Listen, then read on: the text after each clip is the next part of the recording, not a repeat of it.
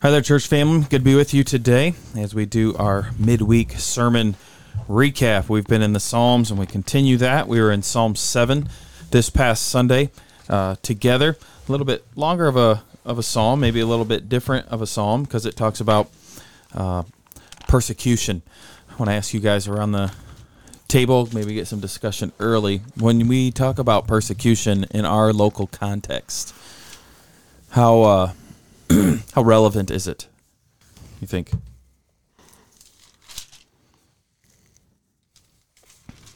All right.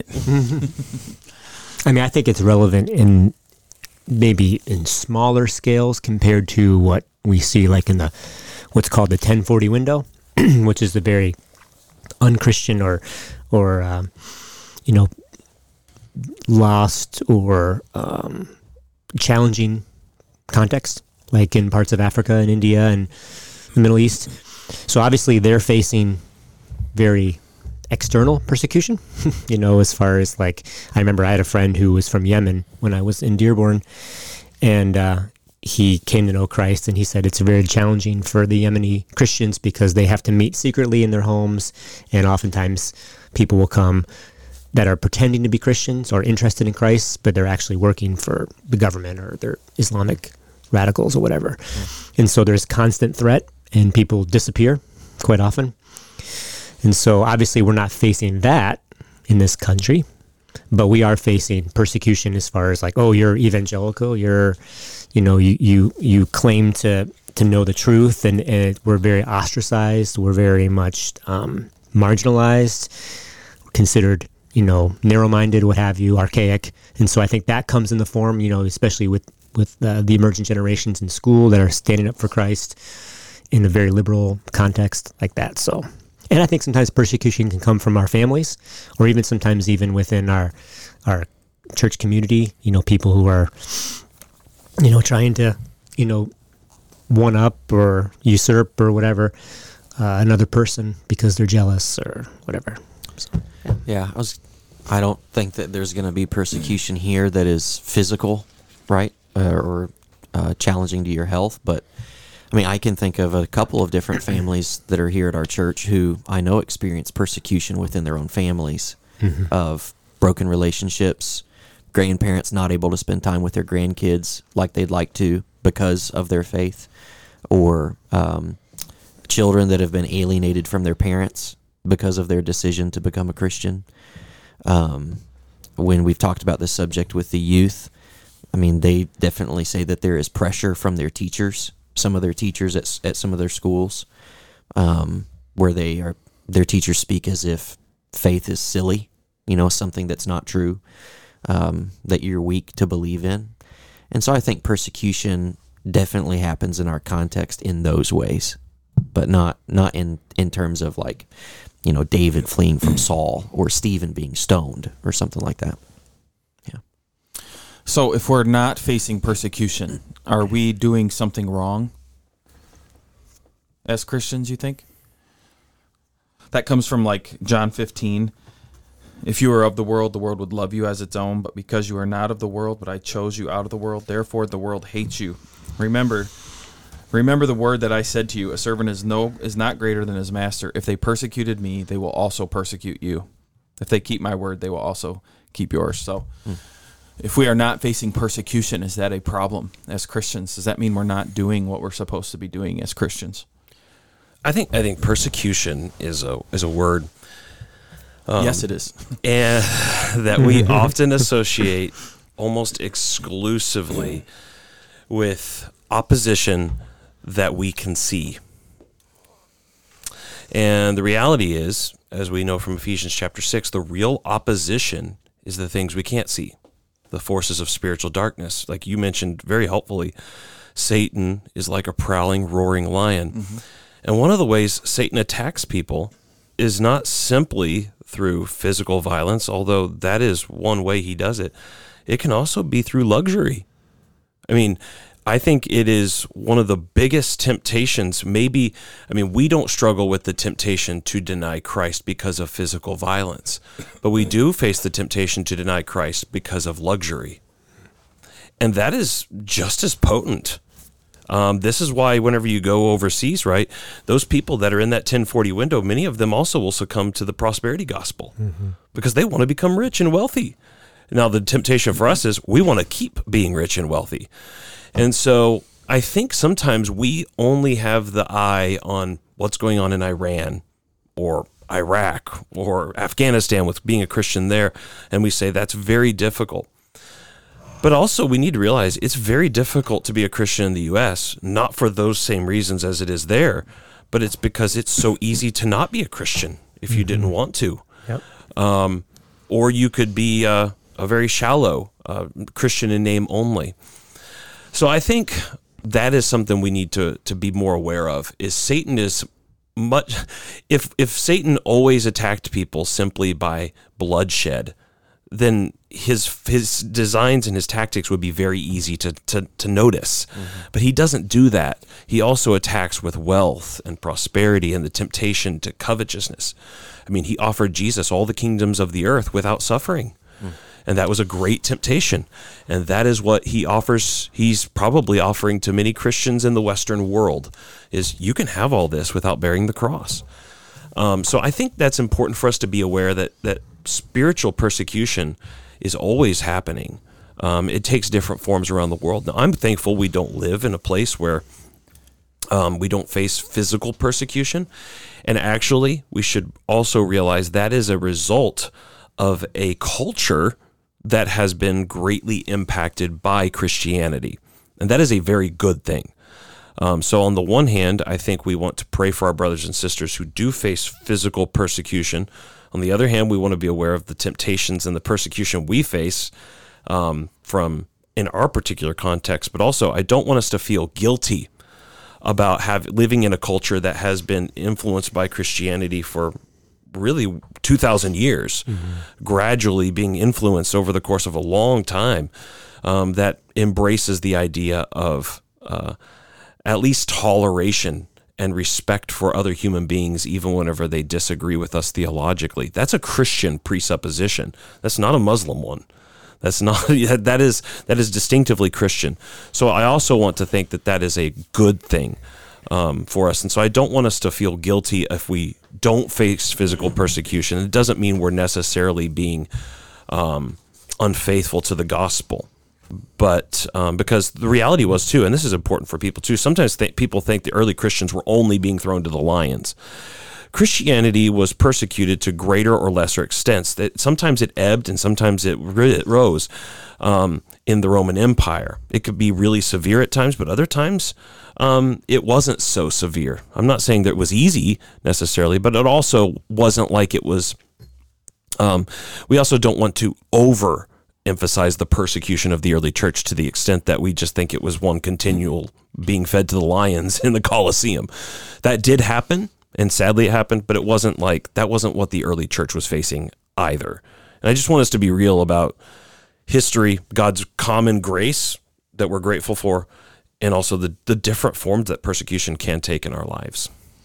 Yeah, I would agree with what you're saying, um, but it doesn't deny the fact that Psalm 7 is speaking more of the physical persecution, the more of a, a physical danger that David is facing here. He's not necessarily in this psalm, he's not talking about his sin um, that Satan is tempting him with or persecuting him with because because he says that, right? He, he says that, uh, search me, Lord, uh, know me, see if there's any cause. And there isn't, is what is he, he's assuming there.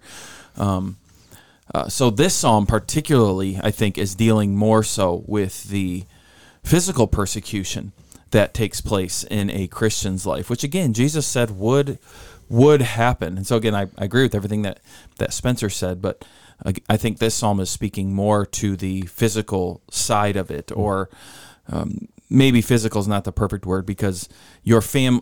I don't know. Would you label it physical persecution? Your family not talking to you because your faith is that physical or more like It de- it de- emotional or I don't know how. no, you I mean I think it, that by physical, what you're talking about is somebody who's trying to inflict pain, yeah, physical pain mm-hmm. Yeah. on you. Right. And so obviously, no, I don't think that that's the same thing. right. Still, I would still call it persecution. Yeah, no, me too. I mean, that, I just didn't know how we would how we would word mm-hmm. that because I know that that I know that that happens. That happens in our context. Mm-hmm. Uh, there's been families of of Roman Catholic background mm-hmm. that when they get baptized here, their their families like I don't we're, we're done then, mm-hmm. and so they face a, a very horrible persecution in my mind. Whether you want to label it phys- physical or whatever you want to say it is, it's It's very real. it's very real and, Yeah. and difficult and i think that's a little that's similar to what is being talked about here in psalm 7 but it is a it is a kind of a different lesson to teach or a sermon to preach because we are looking at people who for the most part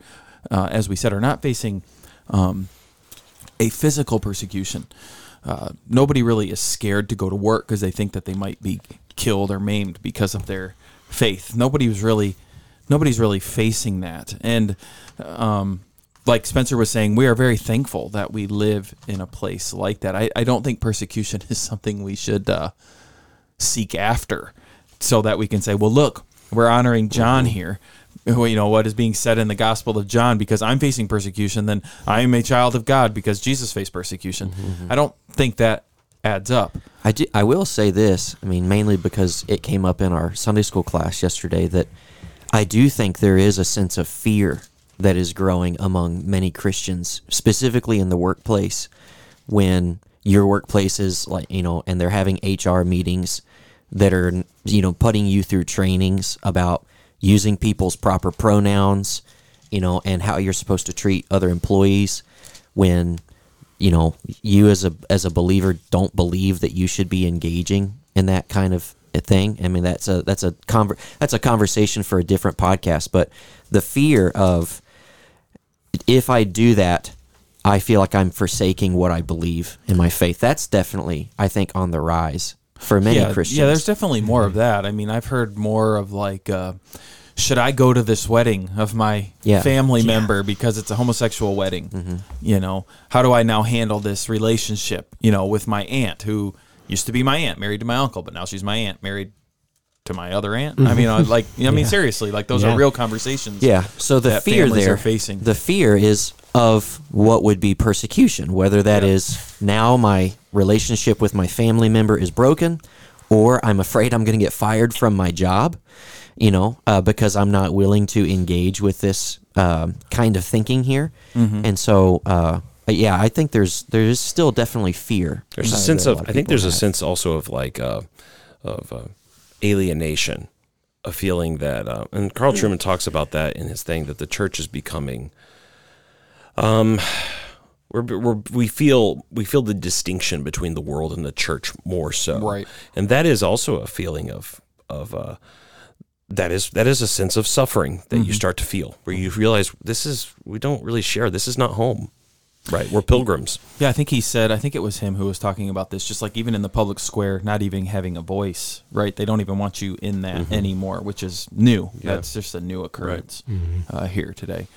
So, anyways, I don't know. I just, in, in wanting to preach this sermon and preach it correctly, I've, and, and according to what the, the word actually tells us here, um, I don't know. I think there were some who might feel this isn't fitting for our context. You're talking about persecution and, you know, but, um, but we do face it and it is it is coming i mean and it's coming more like we said and i think it's going to impact everybody uh, the longer the longer that we go and i do believe there is a sense of as christians we don't face persecution a lot of times because we run from it there probably was times that we would face some persecution if we would have done what we should have done sharing the gospel or being faithful to something that god was calling us to do and we simply avoided it because we didn't feel the persecution was was worth it Yeah. Right. When you asked that question earlier, if we're not being persecuted, are we doing something wrong?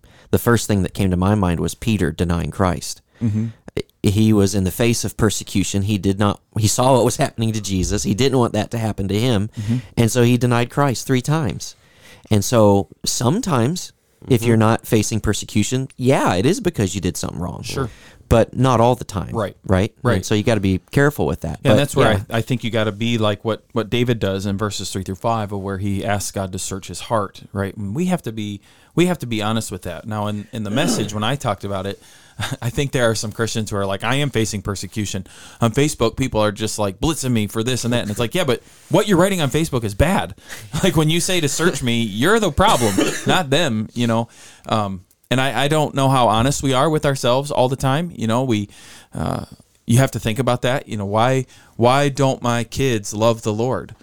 Well, what have you taught them about the Lord and how have you how have you done that? Have you beat them with the Bible or have you loved them? Right? I mean, there's always things I think that we can reflect on in our in ourselves and we need to be willing like David to say, "Well, God, search me too. I I need to know if there's sin in my life, if there's something that I am doing wrong that needs to be dealt with that is that is causing this turmoil that is taking place at at this time."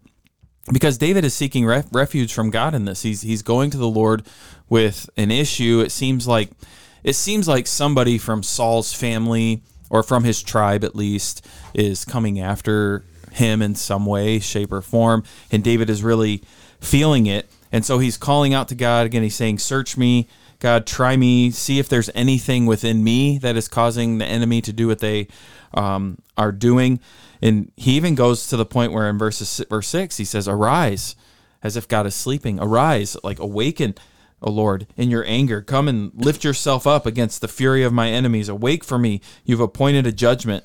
Um, so he's he's calling on God to come and to protect him because he's saying, "I'm innocent here. I haven't done anything, but I need you to protect me um, in this." And I think that that is relatable for a lot of us. And maybe it's not, again, like a persecution because of sharing the gospel, but I think there are times in our walk, maybe goes more in line of the persecution that Spencer was talking about a little bit ago, where we feel completely surrounded by the enemy and we are struggling and we don't know where to go but to God, right? And so we're seeking Him for refuge. And the honest truth is, I can't remember which commentary I was reading, if it was Spurgeon or another one, but just in that arise, awake, uh, where it said how the days turn into weeks and the weeks turn into months, and we're just wondering, is this what I'm going to face the rest of my life? This is is this this is just the rest of my life. This struggle, this problem, wh- whatever it might be, um, and so I think the realistic part of life is we face these times where we're calling out to God and we're just wondering, God, do you need to awake? Where are you? I'm not hearing from you. Um, help me here. And that's not the funnest place to be, but it is real. You know, I, I was listening to a podcast uh, yesterday, um, White Horse Inn, and they they have a they have a podcast right now on the word trauma. What is trauma? That is like a word that's thrown around right now. People like to use the word uh, trauma, and they were talking about uh, trauma. And he was saying that people are so confused. Uh, Christians are so confused. He said because like when we read the Psalms, he said if you if you hear a psalm read in a service, it's always the good part of the psalm. Like in this, it would have been verse seventeen, the praise. But we avoid the lament. We avoid and and what has happened now. What he was saying is people are shocked that in their life bad things are happening because when they go to church, they only read the good part of the psalms. They only they only hear the goodness of the of the songs that they're singing, and they start to think I'm not a good Christian because I'm struggling, or or they revert to everything is traumatic, and that's not true either. Mm-hmm. Not everything is traumatic. This is life. We live life, and he even went as far to say people only experience trauma maybe once, maybe twice in their life, maybe a real trauma experience, but we don't live with the realism of what the word tells us, like in this psalm of there's definitely time. Look in David's life. Awake, God. Where are you? Mm. Do you see what's happening? I'm not in the wrong here. They're coming after the uh, chosen king. You chose me as king, and they're wanting to kill me. I can only find refuge in you. I need you. Right? That's real life. And I think it's good for us to face that as Christians and to read this to see, man, this is God's chosen king who has a whole army around him. And what does he feel in this instance? Complete vulnerability to be killed or slaughtered or whatever by this guy Cush. And uh, I just think it's helpful for us to reflect on that and to understand that this is a real part of life. And so I have no doubt that when we're preaching to a congregation or talking to people in the hallways, that we are talking to people who are in month three of wondering, God, what in the world's happening here? Whatever it is, again, persecution, sin, uh, family problems, struggle, dealing with their children, grandchildren, whatever it might be, parents. Uh, but just the struggle of life. And I hope that it's helpful for people to see, like in this psalm, of Psalm 7, King David crying out to God, saying, Where I need refuge in you. Where are you? Come and save me. Strike down your enemies. I don't know if you guys got anything. No, I think that's really helpful. I think um, one of the, the, the there's a you know whenever before we had um, uh, you know much of the uh, the shift in worldview, but also just the the prosperity. When people went to church they went to church not because and they weren't surprised by hardship in life. That was that was a given. But it was kind of like how whenever you walked past a church you would walk past a cemetery often. So you were always reminded i'm going to be there soon. And so church was about helping you prepare to die and to uh, i guess what i'm trying to say is they were we are so surprised I, I say this about myself i'm so surprised that life is still hard. Whenever i think previous generations were like no life is life is going to be very difficult. That's a given. And whenever you read through so many of the psalms the christian life is a very difficult life. And we shouldn't be surprised by that. Um, we shouldn't be taken off guard by that. So whenever you read psalms like this this is a helpful reminder that coming to church isn't about just thinking, oh, you know what, everything's just great. Because the reality is, everything's not great. Which is actually, were you going to say something? I was, but go, Go ahead, no. you you. Uh, No, I'd like to hear from you. It's not spiritual. Was it about disc golf? No, I would love to talk about that. What I was going to say, like what you're talking about, Spencer. I mean, what people used to go through walking Yeah. past a church, looking at a graveyard. I feel. I mean, today it's like we we go through the unpleasant things of life, like Mm-hmm. working, like a job. We go through the unpleasant, not I necessarily my job. enjoy. I like working with you guys too. um, but we, it's like our mindset today is we go through those things so that we can do what we really want Yeah, to do Right. Right. right? So that we can be entertained, so that we can participate in our hobbies, so that we can do those things. That's what we really live for. And it's just, you think about what people, like when that used to not be possible, right? Life was not about the things that entertained you or the hobbies that you had or anything like that. It was just about living and staying alive. And it just makes you think like what what was their mindset? You know, that's what I mean. It's like it's not necessarily spiritual. Um, Well, I mean, it is in a way because I think what you're saying, that motivation of what we live, that to me, that's wrong. Mm-hmm. Uh, That's a wrong motivation. We shouldn't live for golfing or vacation. That's Yeah. not what our, our life is. I, I live to serve God. As a Christian, I live to be a part of a church family. I live to, um, if God blesses me with a wife and with children, then I live to be a dad and to be a husband. Um, and then when we think about the theology of like vocation, I do live to to work. God allows me to work, and so if I work at Jeep or Ford or GM, we've been talking a lot about the auto industry recently. Uh, you know, wherever I go to work, I do live to do that because God's allowing me to to do that, and so I should take pride in that. When I get to go on vacation, I enjoy that, and I thank God that He allows me to do that. But that I think that's where we start to have a lot of anxiety and a lot of frustration in our life when we're living for those hobbies because it's at least for me that's not really a part of my life to get to do that all the time Well, it's just what happens to people when those things are taken away, if they ever had them, or they never get to experience them Mm-hmm. because of whatever situation of life they're in. They look at everything else around them and they begin to think, well, what's what's why is life worth living anymore? I don't get to do any of the fun things. and and dis- disillusionment is what happens because people like you said spencer people have this idea they have a goal in mind and when that goal is blocked by suffering by some external circumstance that you can't control it's like well wait a second. This is not how it's supposed to be.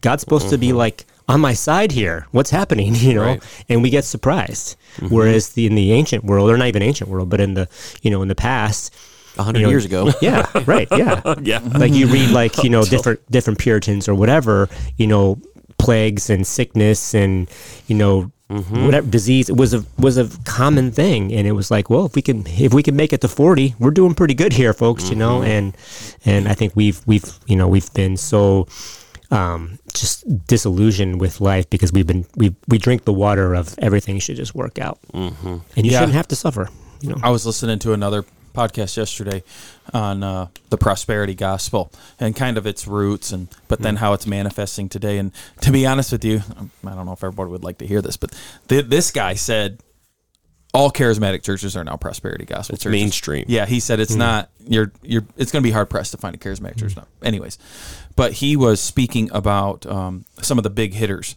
throughout time. Um, He got to Osteen, and he said with Joel Osteen, you'll notice he's very rarely in the news because he will not talk about anything negative, even his detractors. So when people come at him, he won't even speak to that because that is negative. Because in his belief, you have to what you speak into life is what is manifested, and so he will only speak good into his into life, into the world, because that's what he believes then will come to him uh, from God, and uh, so negativity in a psalm that would be completely avoided. And whether we think we're prosperity gospel people or not, that does start to seep in because it's so prevalent within our culture. Right? We, we want to go to church and just hear positives. We want to hear how God is for us, how God has this good thing for us, which is true. He is mm-hmm. for us. But we never talk about the bad. And so then we we're looking around wondering did that person go through anything I've been going through recently? Because I'm putting on a face that everything is good, but I'm having a hard time because I have to take care of my mom and I'm out of time. I'm constantly at her house. I'm taking her to doctors. Like, life is so hard and difficult. What does the Bible have anything to say about this? And it's like, yeah, it has a lot to say about it. Um, and we need to know that that's normal. That that is a normal thing. But God is there with us in the midst of it, just like David.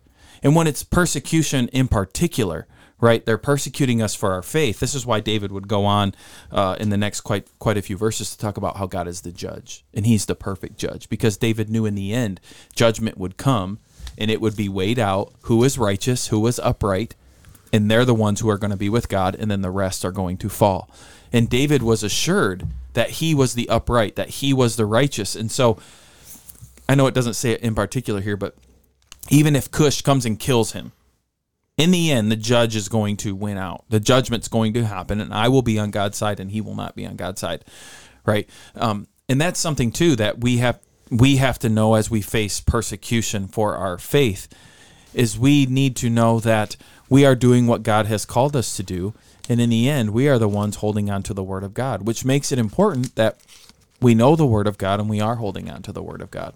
And that we're judging our own actions by the Word of God, right? We're reflecting it, saying, is this what God would have for us? Are, are we living the life that is pleasing to God because of what He has done for us?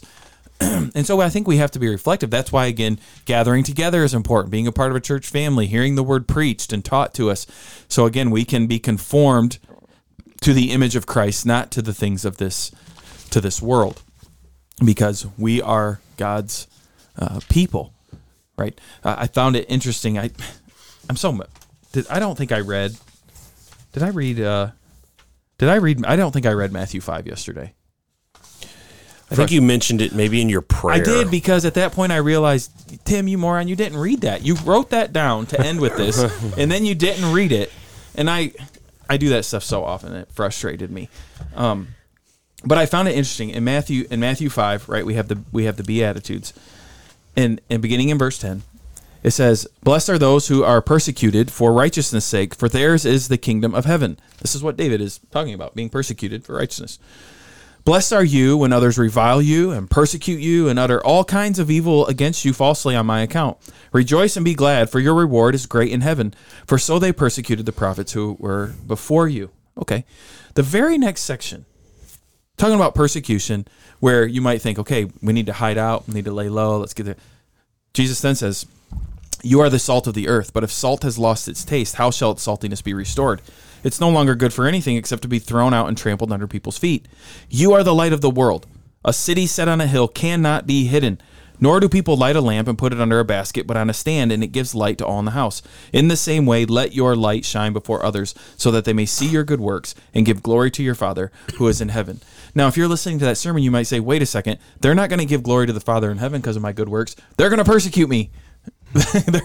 But it's not like Jesus saying, "Yeah, they're going to persecute, you, so just don't do that." He's saying, "Too bad. I mean, you are the light of the world. They're going to see you. You you need to do this, and yeah, you're going to face persecution, but when you do, rejoice in it. They persecuted the prophets before you, and yours is the kingdom of heaven. Uh, but there are going to be others who see your good works and rejoice, and now they're a part of the family as well. I just had, I don't know, in studying this and looking at that, I'd never put that together. That right after the persecution was, "You're the light of the world. Be the light." And in the next in the next chapter where Jesus is talking about doing good deeds like giving to the poor or prayer, you're supposed to hide those things. You know, do them in secret. Mm-hmm. And so, like when you think about, well, how do those two things work together? Then I thought you just said here, let my light shine, so that all will see my good works and will praise the Father. And the commentary I was reading recently was saying that there's things that we're tempted to do publicly as Christians because we want to be thought of as good. Those are the things that we should be doing in secret because we're doing it to please our Father, not people around us. There's also things as Christians we're tempted to do in secret because we don't want people to see that, because we're fearing persecution. Well, those are the things that God commands us. No, those are things to do publicly, right? like being on Twitter and things like that. Absolutely. Those are things. Even though it's acceptable. It's not to- Twitter anymore. X. Well, it still Oh, it's says, called X It still now? says Twitter. It's just Oh, has it an? X logo. Oh. but it's okay to have an anonymous account, so nobody. yeah, yeah. Yes. Let your light shine. Yeah, I'm letting my light shine. That's that's actually my my Twitter name. yeah. letting that light shine. yeah, but no, I thought I think what I, Tim I had recently studied that as well for a, a youth road rally devotion, and that was some I'd never connected either. The fact that you're letting your light shine, it literally does. He's telling you live as a believer in public for people to see. Yes, there's a little song. Spencer's wanting to sing the song. They used to sing it a lot. in his old church. Don't let Satan it out. yeah, yeah, that's a classic. Hide it under a bushel. No. Sorry, I hit the microphone. Nothing wrong with that. Yeah, you're just into it. Dave, work on that. Work on that first. Motions. With the choreography, I want. Yeah, that'd be a first I choir want to see Scott Ely up there doing this. I bet you would. well, anyway, so I guess the way that we should end, David does. We didn't go through the psalm a ton. We kind of did some tangents, but that's really what this is for, anyways. Um, in the end of all this, David is going through all this struggle, all this, all these problems, persecution. Uh, but yet, in verse seventeen, he ends with he ends with a praise, praising praising God. Uh, knowing that God alone is worthy of praise. And now, us as New Testament Christians, we get to read this psalm in light of Jesus. And so that's why I do think it's important. And Christopher Ash is the one who's led me to this in his books to read the psalms as it and understand that Christ has prayed these and Christ has sung them and then try to think of them in light of that. Mm-hmm. Right? and so and so thinking about Jesus praying this psalm. I mean, this would have been this would have been a perfect psalm for him to pray in the garden. I don't know exactly everything he prayed in the garden. I don't know if this psalm even came across his mind. I don't I don't know that. I'm not saying that. But it does fit, right? The persecution is everywhere. Oh Father, where are you? Right? Let the have you why have I been forsaken? Why have you forsaken me? Right? I mean, that's in this. Um, but in the end, right, is still praise. And we receive this blessing because of Christ. And so when we read this psalm, and this is what's so comforting for me, is we can actually we can read this psalm and pray it with David 100% confident knowing that yeah, this is our psalm too. And it, that's only because we are we're in Christ. Right? Christ died for us. He faced the persecution for us. I might not face a ton of persecution in this world, but Christ did and I'm in him and I bear his sufferings right? Mm-hmm. And so the the cross that he took is mine as well, and he did it all for me. And so that's what then hopefully leads us to to praise and to to worship him. Like I said Sunday, you know, you might come in and you don't sing the first song because you don't feel it. You don't sing the second song, or maybe you mumble a little because you're starting to feel it a little bit. But what should happen is by the end, you see the word of God, you hear the truth of God, which leads you to say, I might not feel it, but you are worthy of me to sing praise to you and to worship you. And so hopefully the last song we sing, you can sing at least honestly, right? Openly and truthfully. That's what uh, helps us as a as a church family. So anyway, anything else from you guys? Any wise words? Nothing. Okay. All right. well, we look forward to seeing you this coming Sunday. We hope to see you. Uh, we'll be in Psalm chapter 8. So look at Psalm 8, read it, uh, know it a little bit, hopefully, before you come here, and we'll have a, a good time worshiping God uh, together and studying His Word uh, together. But until then, we hope that you have a great week. God bless.